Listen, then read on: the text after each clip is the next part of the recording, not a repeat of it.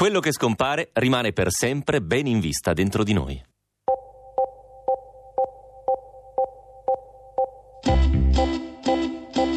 Non solo noi come comunità del paese, ma è stato un caso nazionale, fecero addirittura un'interrogazione parlamentare. È proprio quella cosa lì che mancavano quelle due figurine, quella cosa è una memoria collettiva proprio della nostra, di quelli che all'epoca erano più o meno le medie. Tutti avevano ormai quasi finito l'album, ma a tutti mancavano due figurine, a tutti le stesse due, Poggi e Volpi. Il primo era una colonna dell'Udinese, l'altro un carnea de Bresciano all'esordio in Serie A. Niente, non c'erano.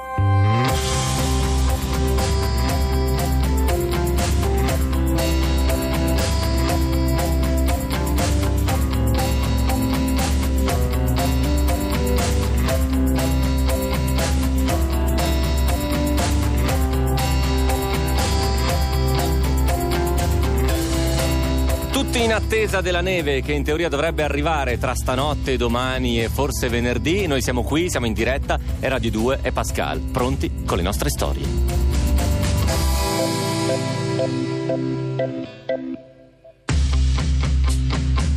La squadra della Lazio della stagione 1973-74 è stata la squadra in ogni senso più estrema della storia del calcio italiano.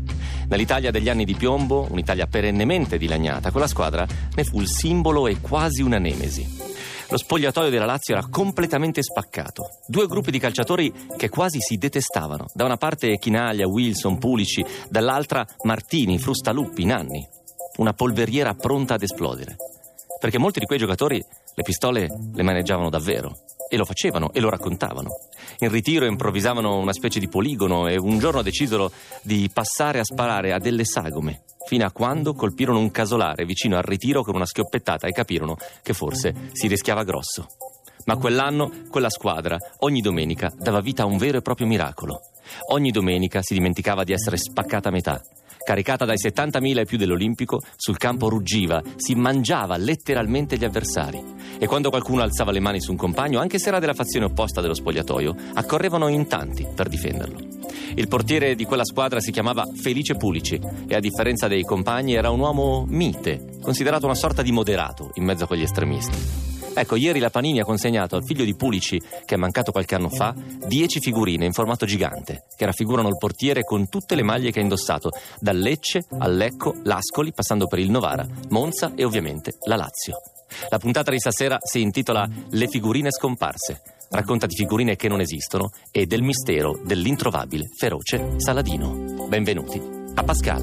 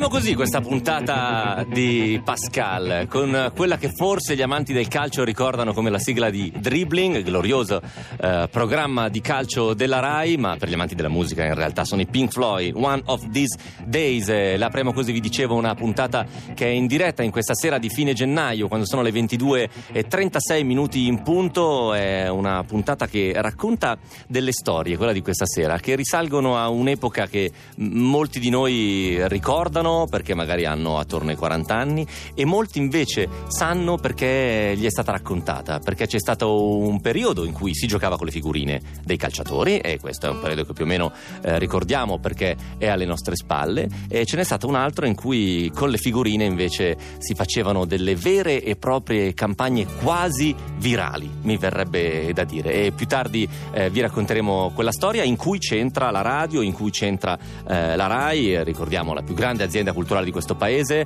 eh, che da anni di fatto vi racconta delle storie e noi cerchiamo di continuare a farlo nella grande tradizione eh, di quello che una volta era lo sceneggiato, noi insomma adesso si chiama storytelling, narrazione, chiamatelo come volete, per noi sono le vostre storie che tutte le sere vi raccontiamo dal lunedì al venerdì, dalle 22.30 alle 23.30, vi chiediamo di continuare a raccontarcele le vostre storie attraverso il nostro sito pascal.blog.rai.it, c'è una sezione che si chiama Invia la tua storia, ecco noi lì raccogliamo le vostre storie esattamente come ha fatto, come ha fatto Michele in questa, in questa puntata. Io mm, in realtà le, no, non facevo delle vere e proprie collezioni di figurine, ci giocavo però con le figurine, giocavamo mm, a, a dei giochi fisici, no? nel senso che le figurine da una parte, le figurine dei calciatori intendo dire, da una parte erano una sorta di gioco di ruolo, cioè dovevi comporre un album pieno di figurine dei calciatori, dal portiere, tutti in ordine ovviamente, e i calciatori avevano queste immagini con le facce un po' sorridenti, chi aveva voglia di sorridere, un po' meno chi non aveva voglia, dietro il campo, il cielo, a volte ricostruito, a volte ricostruito anche piuttosto male, e, e tu le, te le sparavi nel tuo album e quando finivi l'album sostanzialmente era una sorta di soddisfazione primigenia quasi. Ho finito l'album, quando però riuscivi a, a recuperare tutte quante le figurine. Io invece ci giocavo a su con le figurine. Giocare a su voleva dire che tu le tiravi contro un muro, proprio tenendole tra due dita, fisicamente proprio, le tiravi come se fossero delle carte da gioco e, e deve, una doveva salire sull'altra. Quando una era salita sull'altra tu ti prendevi tutto il bottino delle, delle figurine che c'era per terra. Oppure c'era bilico.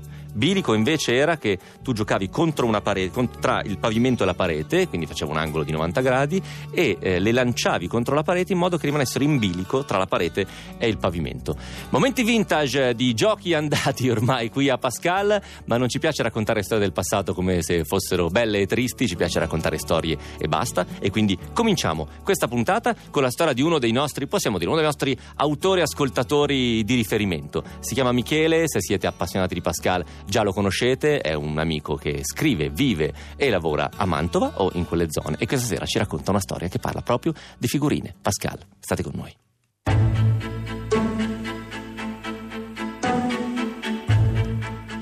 Secondo la maggior parte degli storici, il 29 maggio 1453, con la caduta di Costantinopoli, finisce il Medioevo. Però, si sa, i periodi non finiscono un giorno preciso sono esiti di processi lunghissimi e di solito non si nota un cambiamento che a volte non c'è nemmeno. Chi vive sul margine non può averne la percezione. Sono tutte delimitazioni di comodo prese a posteriori, guardandosi dietro. Per dire, anche l'infanzia non finisce un giorno preciso, ma è l'esito di un lungo processo.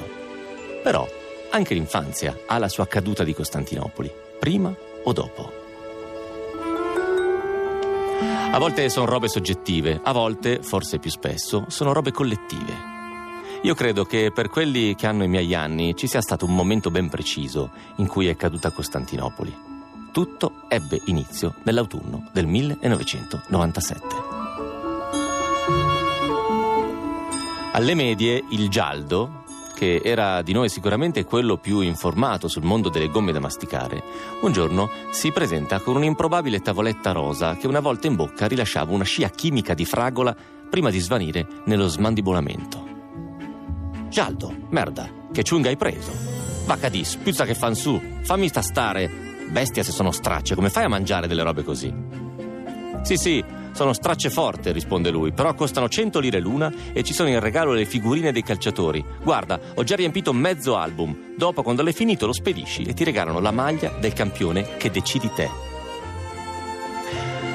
Tutti lo guardarono come i contemporanei guardarono Gesù dopo il discorso della montagna.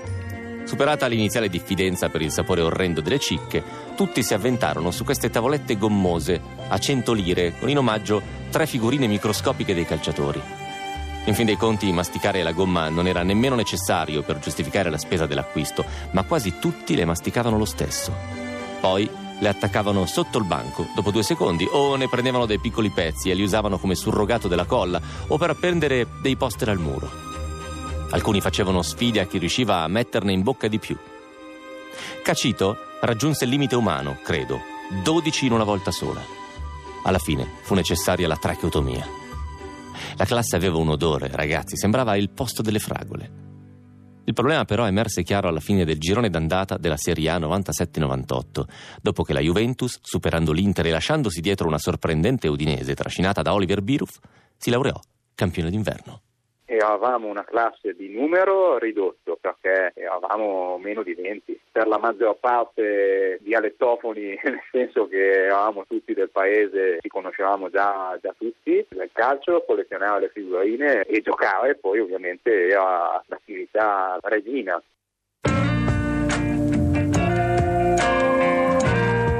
Tutti avevano ormai quasi finito l'album, ma a tutti mancavano due figurine, a tutti le stesse due.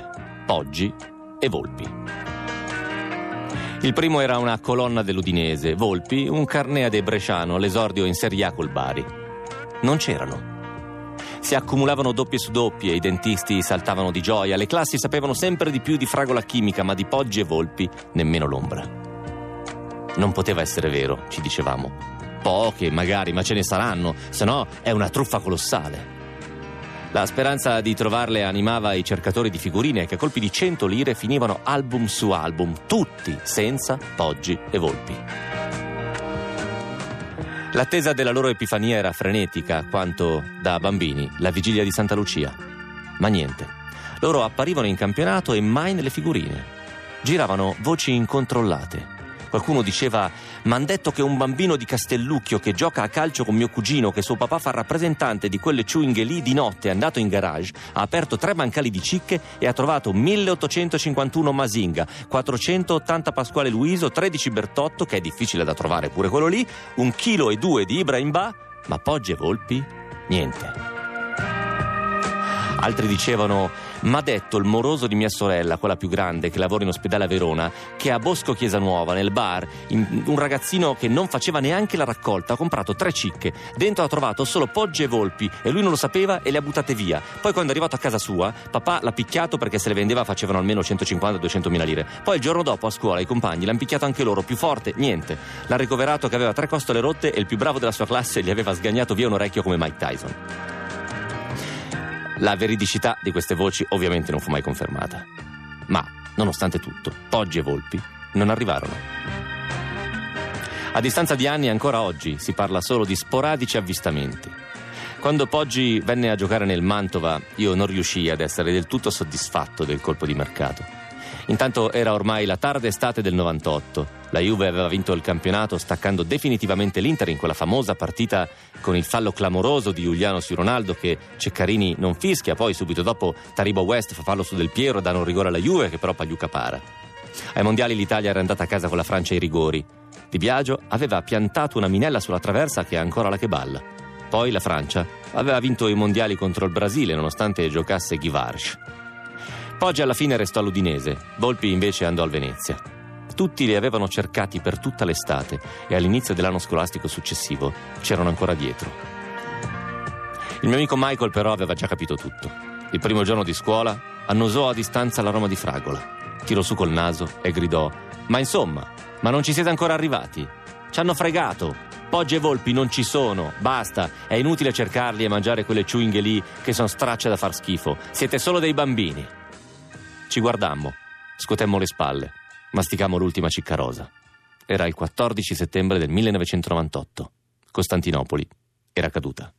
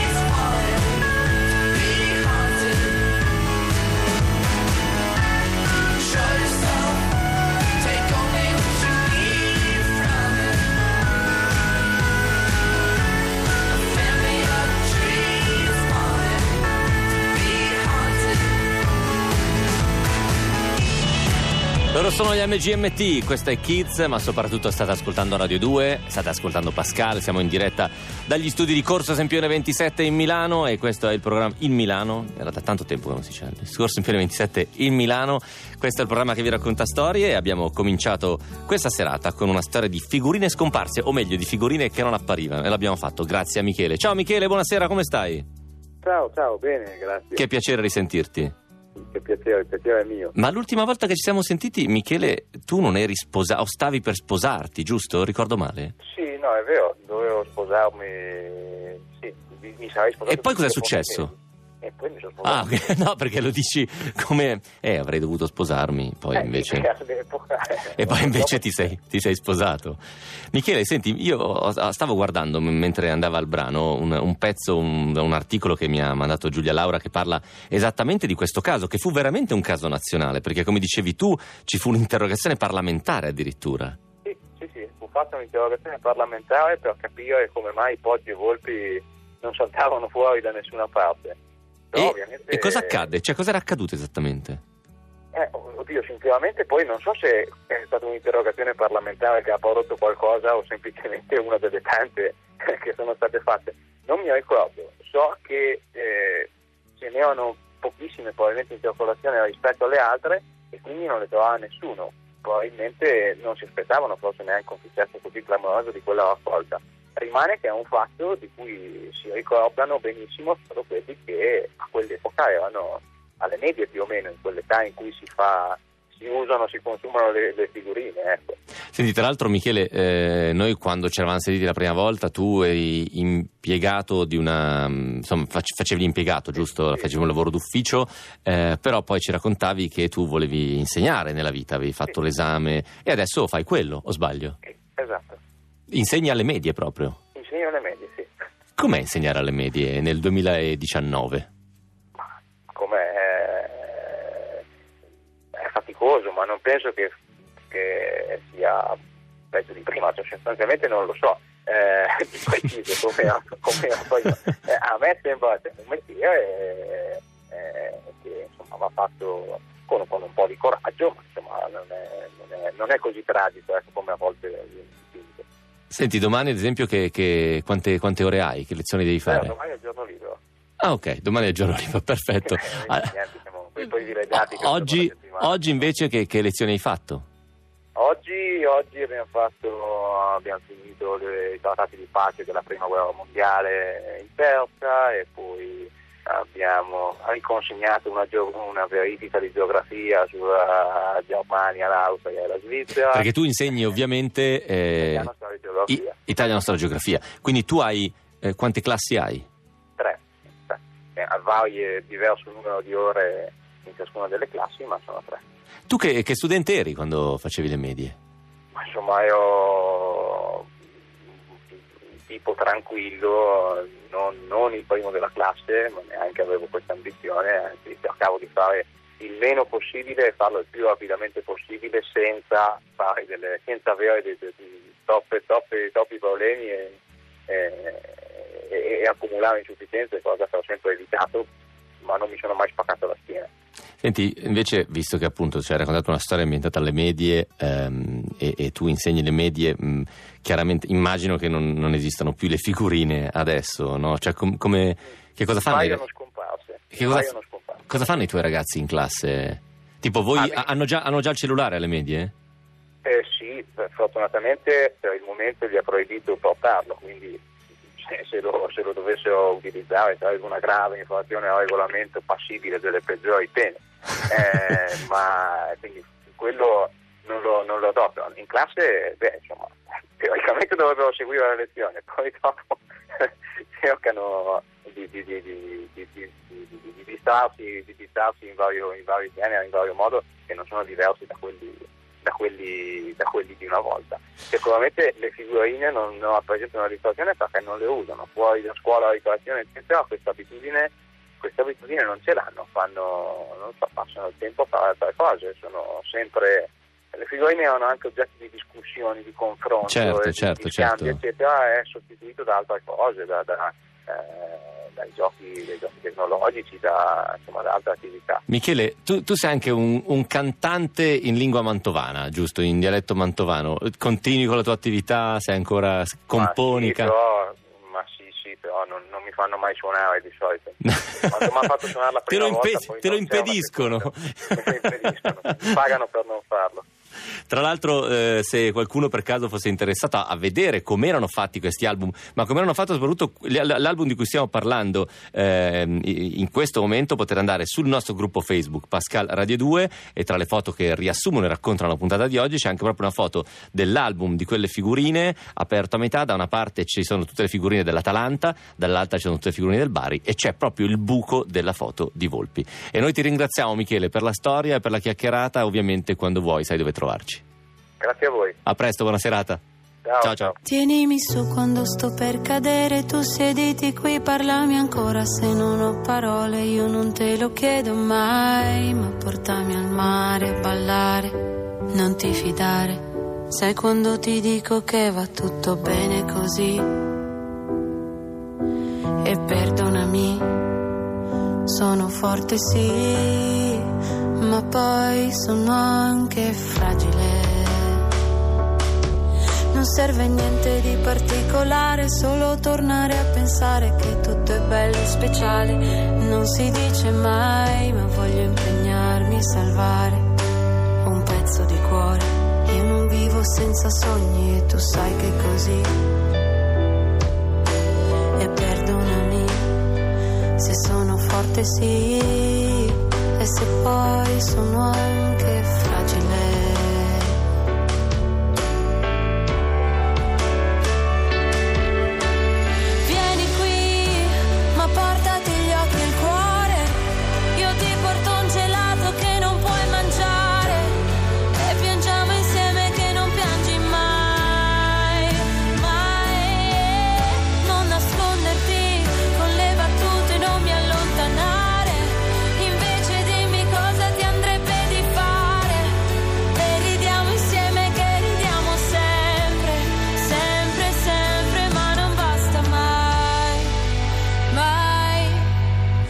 confine non lo so vedere, sai che non mi piace dare un limite, un nome alle cose, lo trovi pericoloso, non sei come... È Pascale Radio 2, mancano 5 minuti alle, alle 11 di questo 30 di gennaio del 2019 e noi continuiamo a raccontarvi storie. Nella fattispecie, come spesso facciamo, scegliamo un tema, scegliamo un filone narrativo o un oggetto o, un, o un'idea o una sensazione o una persona e vi raccontiamo delle storie legate a, a, quell'aspetto. Questa sera parliamo di figurine, non so se l'avete capito.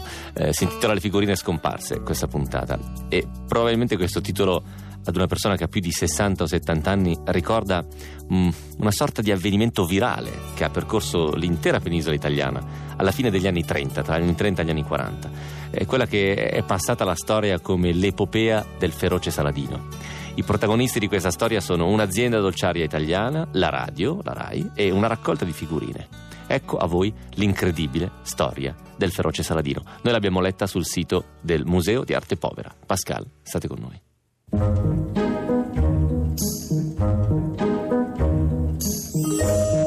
L'epopea del feroce Saladino iniziava con il programma radiofonico I Quattro Moschettieri, scritto da Aldo Spagnoli, la trasmissione altro non era che un radiosceneggiato, cantato e recitato, impegnato a portare in scena una versione piuttosto originale dei Tre Moschettieri di Dumas. Originale poiché infarcita con un chiaro intento comico, con una valanga di altri personaggi che nulla avevano mai avuto a che fare con il grande classico della letteratura, da Arlecchino a Stanley Olio, da Pierino all'amico Giorgio. Siamo in Italia, corre l'anno 1937. E questo è il primo esempio di programma letteralmente sponsorizzato. I quattro moschettieri aveva avuto il sostegno della Buitoni Perugina, una grande azienda alimentare italiana, che ci aveva legato un concorso basato proprio sulla raccolta di un centinaio di figurine distribuite all'interno delle sue confezioni di prodotti.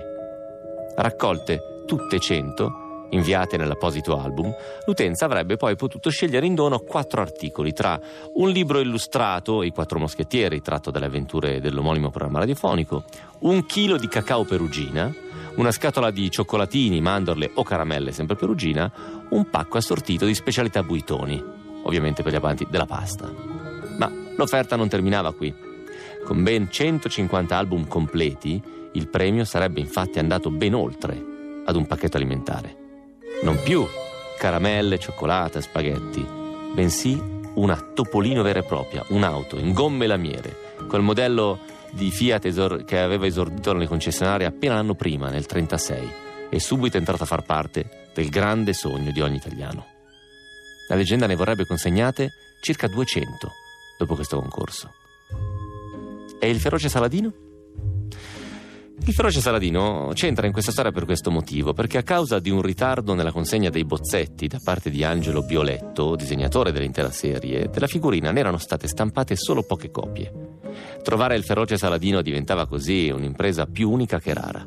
Talmente rara e ricercata che le forze di polizia si erano addirittura trovate costrette a dar la caccia dei veri e propri falsari, appoggiate da tipografie compiacenti. Non più falsari di banconote, ma di figurine. Just anybody help. You know I need someone help. When I was younger, so much younger than today, I never, need, I never needed anybody's help in any way. Now, but now these days are gone, I'm not so self-assured. Now I find, I've changed my mind and open up the doors.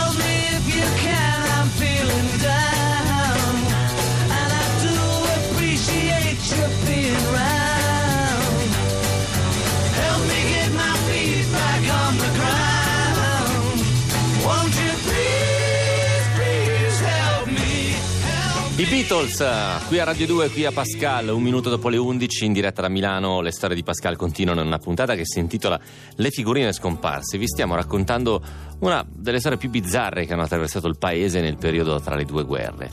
La Perugina appoggia un programma radiofonico, si intitola I Quattro Moschettieri e produce delle figurine che ne raffigurano i personaggi. Le figurine le si trovano nei cioccolatini Perugina in vendita in tutta Italia, ma una non si trova. È come se fosse scomparsa. È la figurina del feroce Saladino. Pascal, la storia continua così.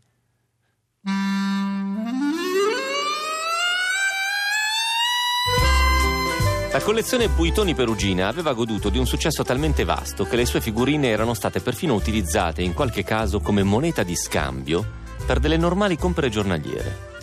Ancora uno sguardo allo spezzone della pellicola di Bonnard e tutto appare ora più sensato. Era l'Italia del feroce Saladino.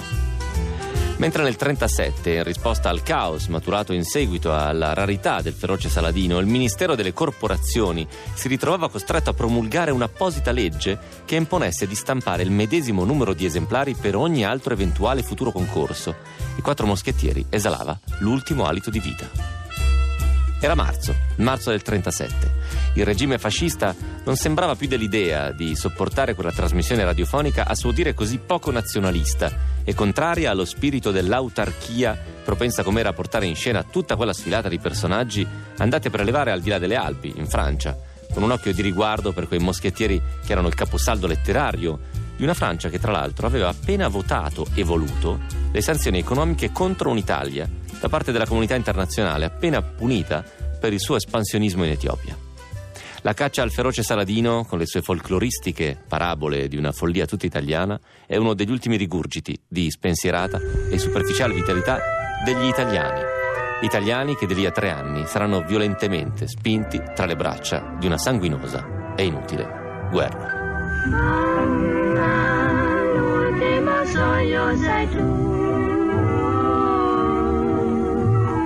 Anna,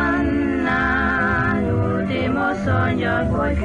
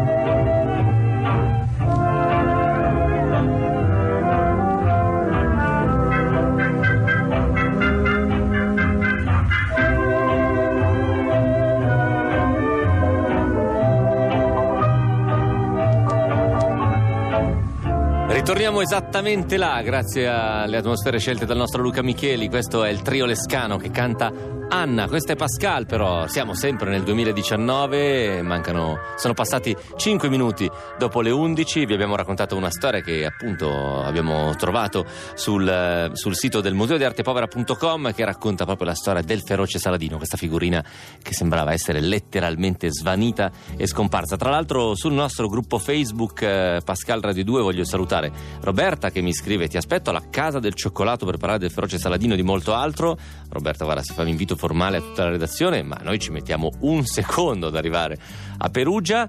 E Andrea che invece scrive: Buonasera, io ho trovato le figurine di Volpi e Poggi. Come faccio a raccontare la mia storia?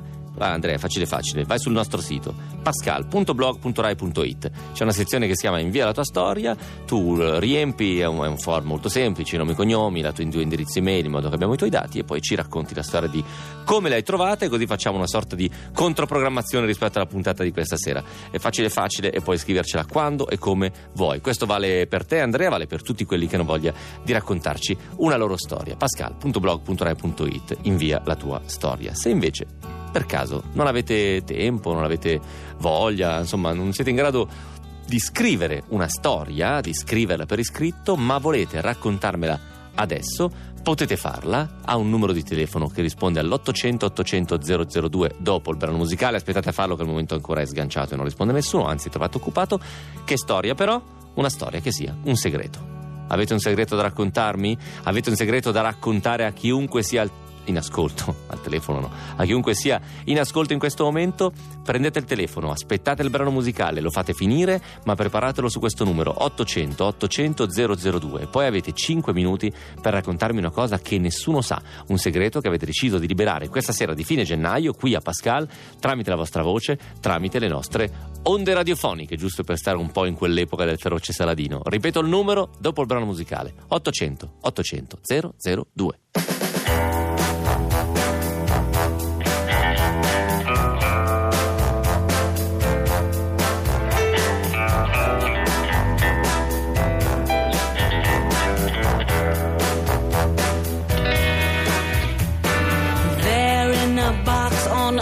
In its original frame. Her eyes so big, new and bright, squint in the sun. He says aloud to himself, Why did I toss this away? With all those other things I like to forget. Surely a picture can't lie, but how time it does fly from the day there in the sun until you're saying goodbye.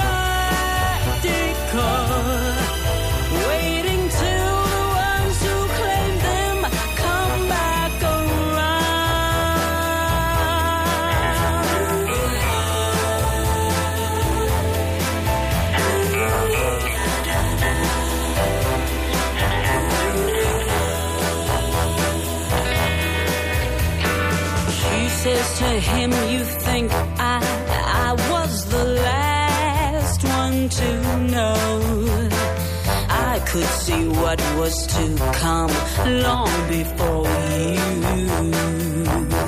But I still remember that day with so much left to say. And just watching the tides grow, it wasn't so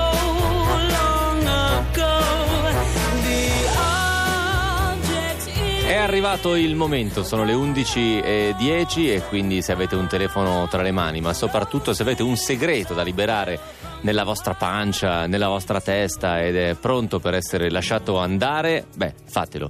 Il telefono da questo momento può suonare libero. Il numero da chiamare è l'800 800 002, quindi sappiate che se lo chiamate noi siamo pronti a rispondere. Per quale motivo? Perché semplicemente abbiamo voglia di sapere qual è la storia che nessuno sa e qual è la storia che non avete mai raccontato a nessuno. Vi ripeto il numero 800 800 002, un segreto che questa sera qui a Pascal volete lasciare andare. Ciao, pronto, buonasera.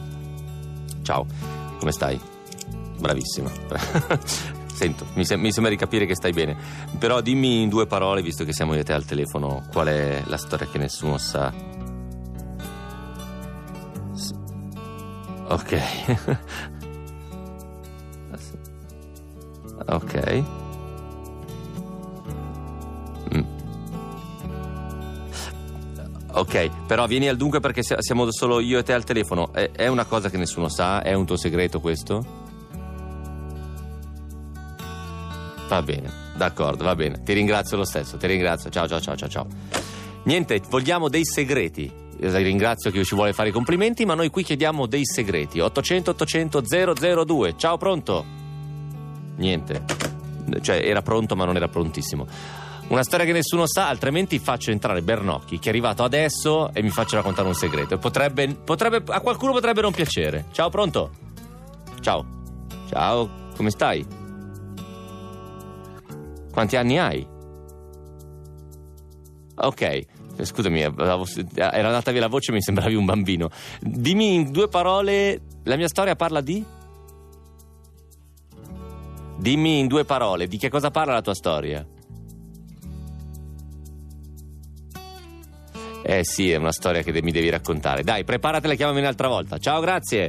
800 800. Stasera va così. Secondo me stasera facciamo tutta la serata a prendere telefonate. Avete un segreto da raccontarmi? Questa è l'ultima possibilità, altrimenti poi passiamo oltre. Ciao, pronto?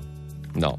Non era pronto? Ultima possibilità 800 800 002 Un segreto che nessuno sa Una storia che non avete mai raccontato Sei l'ultimo No, non c'è. Niente, questa sera va così. Questa sera non prendere la telefonata. Eh no, perché ormai quanto abbiamo? Abbiamo due minuti. Facciamo l'ultima. Dai, facciamo l'ultima. Mi raccomando, ragazzi, non deludetemi. 800 800 002. Il telefono è riagganciato, quindi suona libero. Se avete un segreto da raccontarmi, avete poco tempo, però. Avete poco tempo. Pronto? Ciao. Tu dimmi che c'hai un segreto da raccontarmi e che me lo racconti in due minuti. Bravissimo. Bravissimo, stai lì, ti mando in onda, stai lì. Eccoci qua, abbiamo, alla fine l'abbiamo trovato, però davvero hai solo due minuti, quindi parti quando vuoi e io poi ti dico più o meno quando dobbiamo chiudere. allora, Dimmi. Le, parlo della prima, della prima volta che ho giocato a rugby. Ok, La prima volta che ho giocato a rugby era subito dopo un funerale, eravamo tutti quanti vestiti molto bene, ovviamente, molto bene insomma per l'occasione. sì. Quanti anni avevi? E avevo 12 anni. Ok, E mi ricordo che era un giorno uggioso, aveva appena piovuto. Ah. E lì per lì, in quel momento, al di là della rete che aveva appena uscito, eh, ho, ho visto, cioè, ho visto questi ragazzini giocare. cioè quindi tu hai visto dei ragazzini giocare e li hai raggiunti. Esattamente, no, scusa, è un Mm. po'... eh, Non ti preoccupare, allora partiamo da capo, eri a un funerale, eri vestito da funerale. Come- non ho capito come sei finito a giocare a rugby. Io. Eh, ti sento malissimo. Ti sento, riproviamo, riproviamo. Stai, se, se ti muovi, stai fermo e, e riproviamo. Quindi, eh, se se è un fun... Niente. Niente, stasera è andata così. Vi saluto tutti, ragazzi. È stato, è stato un vero piacere. Ci sentiamo dopo.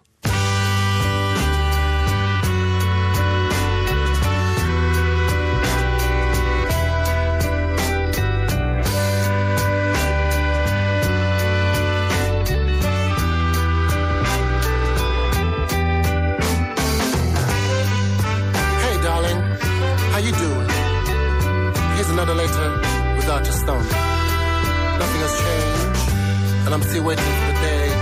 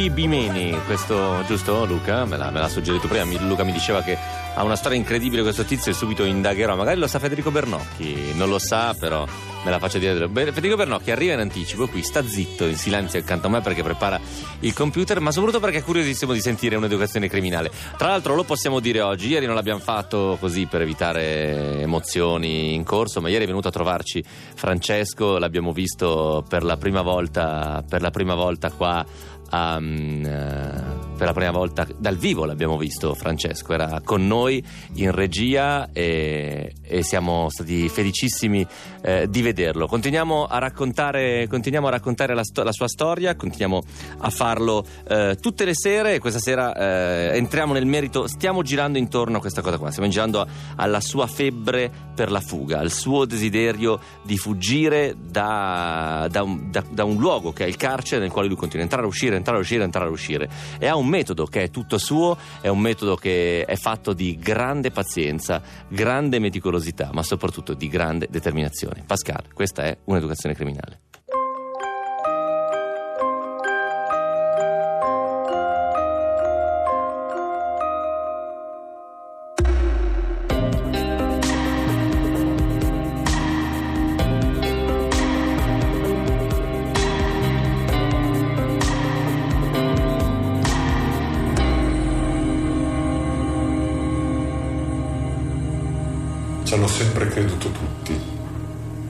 Sempre creduto tutti. Beh, io lo dimostravo di fatti. Poi io non lo so. eh, addirittura ci sono stati eh, banchi appuntati e anche educatori che ho incontrato negli anni che mi hanno sempre detto: "Ma io per me è leggere le carte, io rimango. Questo fascicolo rimango a bocca aperta conoscendola di persona. Ma lei le ha fatte tutte queste cose. Io non ho mai avuto il viso marcato da delinquente. Se mi incontri per strada non ho mai dato l'impressione di uno che vive di reati. E non ho soprattutto gli atteggiamenti. Quando devo interloquire con altre persone al di fuori dei detenuti non ho quell'atteggiamento lì. Io facevo il ragazzo per bene, che aveva capito. Quando qualche educatore mi chiedeva dei miei reati, io ammettevo di averli commessi. Solitamente il detenuto va in negativo e ti risponde fatti i cazzi tuoi. Io no, mi comportavo da persona cambiata. Non se ne sono mai accorti, mai. Ma poi se ne accorgeranno. In questo carcere ho fatto tre anni e poi da un giorno all'altro mi hanno impacchettato e spedito. faccio questa vita qua. Tra virgolette casa e chiesa, nel senso faccio cella, chiesa, scuola, corso, eh, partita pallone, sport, eh, mai una discussione. Tranne una volta che ho una discussione, però riesco, sono fortunato che trovo un appuntato in sezione che non rapporta niente, che mi dice dai vattene in cella. Il fatto scatenante è che due persone entrano senza il permesso nella mia cella per fare un agguato al mio compagno. Il giorno prima aveva avuto una discussione con un gruppo di napoletani e questi avevano deciso di fargliela pagare. Io quel giorno ero il portavitto e per questo la cella era aperta. Di solito l'appuntato lasciava la cella aperta fino a quando io non tornavo dopo aver fatto il giro col carrello. Allora entravo in cella e tiravo direttamente io la porta. Quel giorno, mentre riconsegno il carrello in cucina, due napolitani fingono di andare a farsi la doccia e si dirigono verso la mia cella. Uno dei due entra a fare un agguato al mio compagno e l'altro rimane sulla porta a piantonare che non arrivi nessuno. Per uno che si sa fare la galera, una cosa del genere è inaccettabile. Ma non per il regolamento di conti, che magari il mio compagno aveva pure torto. È inaccettabile il fatto che qualcuno entri nella tua cella senza permesso. Se ragioni da carcerato, il tuo compagno di cella diventa una specie di parente. Si crea un'unione, una complicità che è superiore a tutto. Se lui ha un problema da gestire con qualcuno, beh, allora ce l'hai anche tu. Quando risalgo lo trovo con la faccia gonfia, mi spiega che gli sono entrati in cella. Non ho nemmeno voluto sapere su che cosa vertesse la contesa. In questi casi, secondo la legge del carcere, se c'è un problema tu vieni da me, che sono il suo compagno di cella, e me lo esponi. Se si riesce a sistemare, lo sistemiamo a parole. Se non si riesce, sarai stato il primo a dirgli di andare nella saletta, fare a botte e chiuderla così. Ma un agguato è da vigliacchi. Mi arrabbio molto. Dalla cella chiusa chiamo il lavorante, l'unico ad essere aperto in sezione. Il lavorante è colui che provvede anche alle mansioni più spicciole, passare il caffè da una cella all'altra, la bomboletta del gas, oppure portare un piatto che un detenuto ha preparato in cella a un altro detenuto in un'altra cella. E gli dico a questo qua, guarda, mi fa la gentilezza di andare nelle tre celle del napoletano e dice scendete all'aria che ha una cosa da dirvi, no? Tra di loro c'era uno più grande, che era un po' il capo del loro gruppetto. Accetta la mia proposta. Allora io dico al mio compagno di cella di scendere anche lui. Parlo con questa persona più grande e gli chiedo se sa cosa è successo. Lui mi dice che non ne sa niente. Io guardo il responsabile dell'agguato, gli dico di spiegare a tutti che cosa ha fatto. Questo dice che non è accaduto nulla. Soltanto dopo che lo minaccia, accetta di dare delle spiegazioni. Spiega che ha avuto una discussione a parole con il mio compagno, che ha aspettato che io fossi fuori dalla cella per entrare e fare l'agguato. Il capo dei napoletani lo cazia, ma a me non va giù. Mi sembrava che minimizzassero tutto a loro vantaggio e soprattutto a me nessuno ha chiesto scusa per essere entrato senza permesso nella mia cella. Chiedo come la risolviamo. Il mio compagno si è preso gli schiaffi e se li sta tenendo e questo è un problema suo, ma io voglio delle scuse. In poche parole io quello che volevo da lui era che ci ficcava due schiaffi a suo pesante e non l'ha fatto. E a me questa cosa non, non mi andò giù. Questa cosa me la lego al dito. Passa qualche settimana, io uso il tempo che passa a mio vantaggio. Nel frattempo continuo a portargli il vitto, ad essere gentile, a salutarli quando li incrocio nei corridoi. Quando vedo che non si guardano più le spalle, che tanto sono sicuri di aver vinto la sfida, decido che è il momento per avere soddisfazione. L'occasione per regolare i conti si presenta un mattino. Io sto tornando dalla colazione quando vedo quello che mi era entrato in cella che sta andando da solo in doccia. Lo seguo alle docce e lo scasso di botte. La doccia era di fronte alla guardiola della guardia. La guardia sente che sta succedendo qualcosa. Entra. Io dico all'appuntato di fare quello che deve fare. Se deve fare il rapporto lo faccia a me e io me ne vado in cella. Tiro il blindo e mi chiudo. A mezzogiorno entra in cella l'appuntato. Dice: Io non ho visto niente. Se avesse fatto rapporto avrebbe dimostrato che il mio percorso di cambiamento era soltanto un inganno.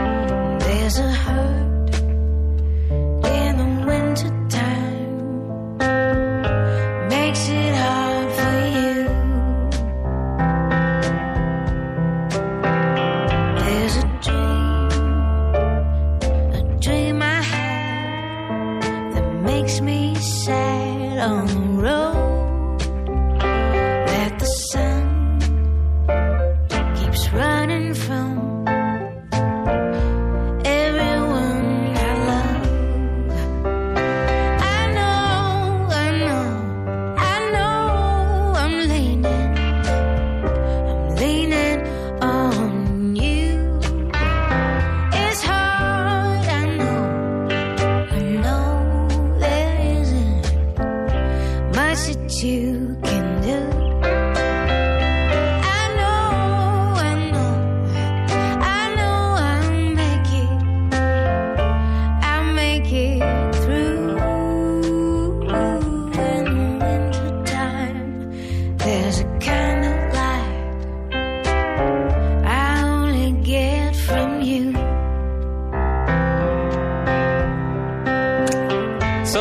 28 minuti, quindi la chiudiamo così e la chiudiamo qui questa puntata di Pascal, ma il nostro amico Federico Bernocchi è in studio, lo salutiamo! Cielo, Ciao cielo, finisco l'album! È arrivato in studio con una boccetta di acqua nebulizzata della famosa influencer, non ho capito per quale motivo. Vi è, è stato mangiata. Facciamo sentire il rumore del psh, psh Possiamo farlo eh, sentire? Sì, direi che possiamo farlo sentire. Eh, però tu perché... spostati, ecco bravo, così...